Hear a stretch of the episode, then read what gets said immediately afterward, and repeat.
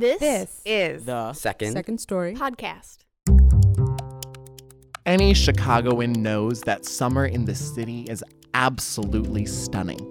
The beaches are filled with beautiful people, the bike trails are packed with laughing families, and downtown is flooded with tourists of all shapes and sizes. As stunning as the Chicago summer can be, however, that beauty comes with an ugly underbelly. Tempers flare as the temperature rises and the city begins to live on a short fuse. And nowhere does that short fuse manifest itself more clearly than on the Red Line train. Today on the Second Story podcast, Hermania Solorzano remembers that heat induced short fuse, a moment when the chaos reared its head and threatened to boil over. Hermania Solorzano is a Chicago based writer, a teacher, and a regular contributor to Misfit Magazine, a website dedicated to female health. This story, titled Seizing Chaos, was developed for the Story Week Festival of Writers in March 2012.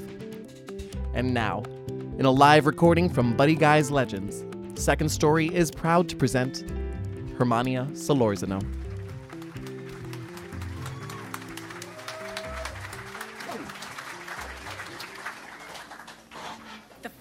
Time I ever saw people practice Aikido was at U of I.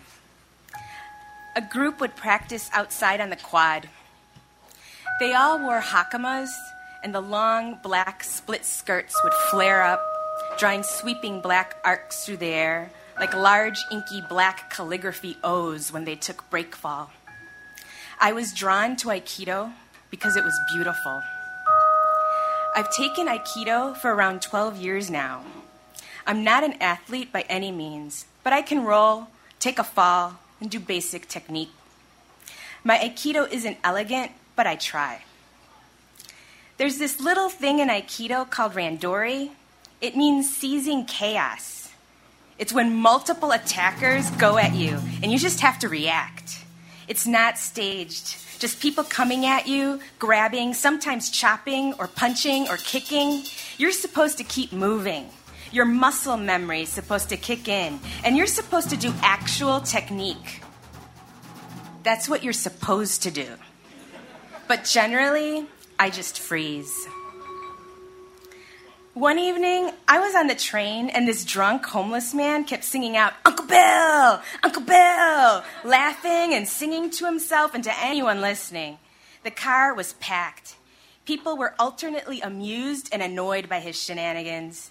But as we got further north, the car emptied out until this Uncle Bill caught my gaze and said something. I don't remember what, but it was silly, cheerful, stupid, drunk stuff. I responded. I didn't feel threatened. Then he got up and walked towards me and extended his hand. And so I took it, thinking he wanted to shake hands. Sure, whatever. I can shake your hand, I thought. I mean, he was homeless, for God's sake, and I didn't want to shame him. Instead, he held my hand firmly, brought it to his lips, and began kissing it. I squirmed, horrified, and feeling incredibly stupid. Aikido technique did not come to me. I imagined myself shrinking, becoming smaller, and shriveling up in the chair. Meanwhile, he leaned over me and kissed the top of my head. I felt frozen. I could have screamed at him. I could have punched him. I could have jerked my hand back. Any action at this point would have been better than what I seemed intent on doing rolling up into a little ball. It was winter, and I was wearing a knit hat, and I was happy that the knit cap came between his slobbering and my skull. I would have to wash the hat. Suddenly, a man who'd been witnessing all this intervened. Hey, leave her alone! His voice snapped me out of my helplessness. Aw, oh, man, you her husband? I didn't know. I didn't know. My CTA hero got close to Uncle Bill, and there was that testosterone energy prickling between them that made me suddenly mortified at my inability to take care of my own safety. It's okay, it's okay, I said. Uncle Bill had let go of me, and I instantly put some physical distance between us, standing by the door of the train car, all the while horrified that my inaction forced an innocent bystander to intervene. I felt very responsible for my CTA hero's safety and even the safety of drunk Uncle Bill, who was being a fool, who, if I had simply walked away from him, would not be in this male showdown. Uncle Bill tried to make it about race. You don't like black men, he said to me. But the doors opened at my stop, and I got off, my CTA hero beside me. Once down the stairs, I said thank you to my CTA hero, who was kind of cute. But I was horribly ashamed. I mean, I did absolutely nothing, and I'm supposed to know Aikido. In Aikido, we're taught to take care of our partners. You don't want to hurt your partner because if you break your partner, you can't practice with them. but the flip side of that is you're supposed to take care of yourself.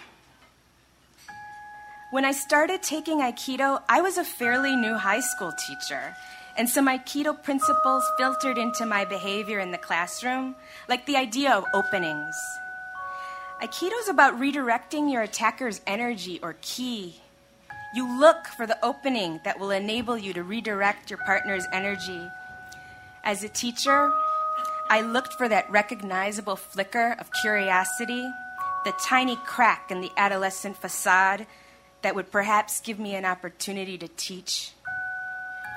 So, fast forward to another day, this time in spring, when I got on the train early in the morning heading to my 8 a.m. class. The 40 minute train ride was my opening to read student work. I had a pencil in my hand. I was zeroed in on my own concerns. But there was bickering going on. A skinny black man was bickering with a woman sitting across from him. They were in the seats close to the door, the ones that run parallel to the train. I was in the center of the car, and I took them in with a glance and proceeded to ignore them. But the bickering continued. Sometimes I got the feeling that the bickering was playful, as if those two knew each other. But then the tone would shift abruptly and leave me with a nagging feeling of impending doom when the black dude said, Why don't you go back where you came from? And the woman replied in her stilted foreigner's accent, Why don't you go back to where you came from? I knew there would be trouble. My ears were open for it, and yet I was still trying to ignore them. The woman was obviously not born here. I was tempted to educate her, no, you can't say that to a black man in America because of a little thing in our history called slavery. But I didn't. Finally, the man did or said something that inspired another woman, sitting a few seats away from them both, to intervene. Leave her alone, she said, defending the woman who didn't know any better than to bicker with a drunk on the train at 6:15 in a.m. And that was it. What was it about her command that he didn't like? I don't know. But he stood up, revealing himself to be quite tall, over six feet, and he raised over his head a bottle wrapped in a brown paper bag. He raised it, not at the woman who told him to go back where he came from, but at the other woman, a short, fairly young looking African American woman who told him to leave the first woman alone. This short, youngish woman, maybe in her mid 20s, stood up on her feet. So now they were both standing in that shiny chrome space near the doors. The moment felt stretched out, almost static. It was like one frame in a storyboard, the other frames left empty, ready to fill in. What will happen next? I felt a sense of urgency I could see the situation even though I did not want to see it. I could not let some woman get hit in the head with a bottle. It's the only reason why I did anything, because the train was empty and there was no one else to step in. I set my student work down and felt myself switch into high school teacher mode. Don't even think about it. My voice filled the entire train car. I'm only four feet ten and a half. I'm not a very imposing character. but I know how to be loud. I think I learned that skill while teaching high school, but I surprised myself when I heard my own voice and how big it sounded in that moment. And that was the Aikido influence. I felt very large. I ran up to the woman who had ripped off her jacket like a kid about to throw down on the playground. She had a short, puffy fro and a patch on her sleeve that identified her as a security guard. I stood beside her and I could feel our alliance, newly formed but strong. We stood there, faced off, two women against one man. If you combined us somehow, we might equal his mass. But he had obviously been drinking. He was drunk on the train before 6:30 a.m., meaning he probably hadn't slept, but rather drank all night on the train. He was a bit wobbly. His intent did not feel clear to me. Maybe he would hit one of us with a bottle, but maybe not. I got the feeling that he wasn't truly committed to the idea of bludgeoning us. I will pepper spray your ass, short fro lady said, just as the man had lowered his hand and he raised it back up again. I watched him very carefully. I never took my eyes away from him. In fact, my ally, short fro lady, was merely a presence I felt at my side and saw glimpses of through my peripheral vision. From the moment I joined her side, I realized that, shit, now I might get hit in the head with a bottle. that quickly followed with a sort of resignation. Okay, so I get hit. I'd rather get hit than watch someone else get hit. Quickly followed by, well, why the hell should I get hit with a bottle? I knew exactly what I would have to do if he did make like he would bring the bottle down onto my head. Timing. It would be all about the timing. I would have to quick get under his arm before he could bring it down, be there in that open space under his armpit as he drew his arm back to strike, and simply push him back. He was tall and skinny like a beanpole and drunk, and he'd fall back into the aisle. If I could have communicated telepathically with Short Fro Lady, I would have tried to send a message about calm. The pepper spray comment sounded like a threat, and once threatened, he responded in kind. But I couldn't communicate telepathically, and all the while I wondered did she have pepper spray on her? I didn't notice her take a can out of a pocket somewhere, but perhaps she did. Perhaps while I stood there reading this man's face like my dad can read the sky for weather, short fro lady was brandishing a can of pepper spray. And I felt sorry for the man, because he'd got himself into a situation where to back down would make him look weak. He was stuck. We were at a stalemate. Us shorties wouldn't back down, and because of his maleness, he couldn't back back down. At least that was how I read it at the time. I don't know why things were so clear to me that day, but I was steadily reading this man, his face, his body. I don't remember the train moving. Maybe we were at one of those delays so famous on the red line. Hmm. That would make sense because I had plenty of time to think through all this. I saw the physical opening where I would place myself if the dude made like he would hit me with a bottle. How old was this man? Hard to say. What's that saying? Black don't crack? He could have been my age. He could have been much older than me.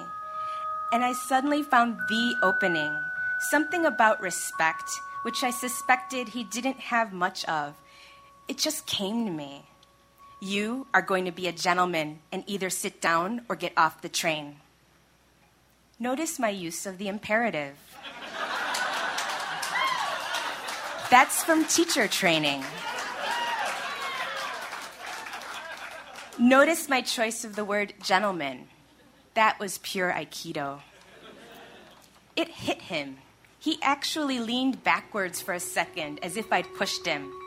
His face did several quick changes, relaxed for a millisecond, then almost a faux anger, then a glimmer of recognition of the roles we were playing, and he fell into the role of the fool. I'm trying to be a gentleman, but you crazy bitches! But then the door of the train opened and he got off, just like that. People started to file into the car, and me and Short Fro Lady maintained our stance in the middle of the aisle. we did not back down. We waited. The man and the short fro lady exchanged angry insults through the safety of glass windows. He pantomimed like he would get back on the train. I wish you would. I put my foot so far up your ass. But the doors closed. The end.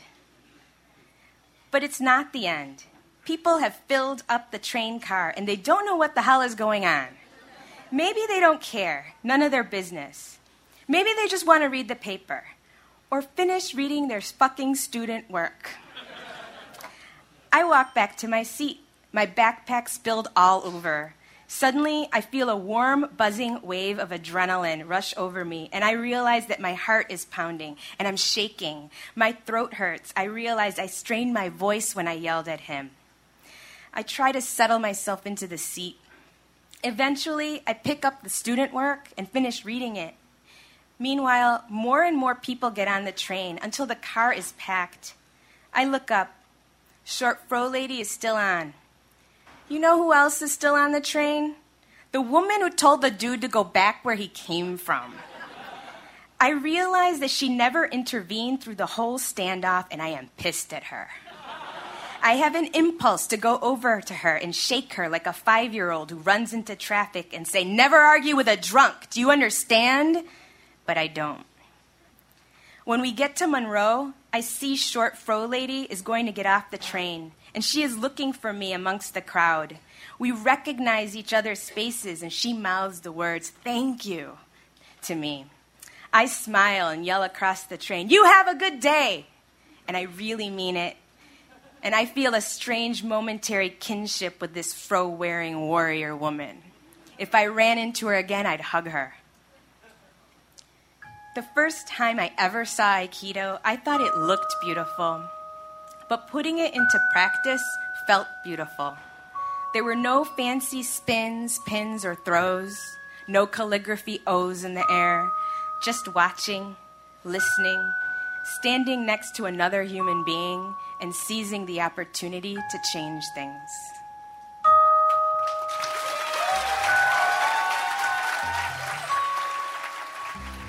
Have you ever found yourself needing your own CTA hero? When did you strain to listen, react, and to make a change? This story was curated by Megan Stielstra, with performance direction from Jessica Kadish and a live sound design from Seeking Wonderland, Second Story's house band led by company member Mikhail Fiksel. You can always reach me for comment on this or any other Second Story podcast at podcast at secondstory.com. Be sure to follow Second Story on Twitter at Second Story or on Instagram at Second Story Chicago to get behind the scenes of our curation process. If you like this podcast, be sure to rate and review us on iTunes so more listeners can find and hear this work. Second Story podcasts are brought to you in part by the Gaylord and Dorothy Donnelley Foundation, the City Arts Program, the Chicago Community Foundation, part of the Chicago Community Trust, and the Arts Work Fund. Second Story podcasts are produced by Eric Hazen, with special thanks to Sherry Pentamone and CP Chang. We share our stories, so you'll share yours. Now go and knock them down with story power. I'm Ozzy Totten, and this is Second Story.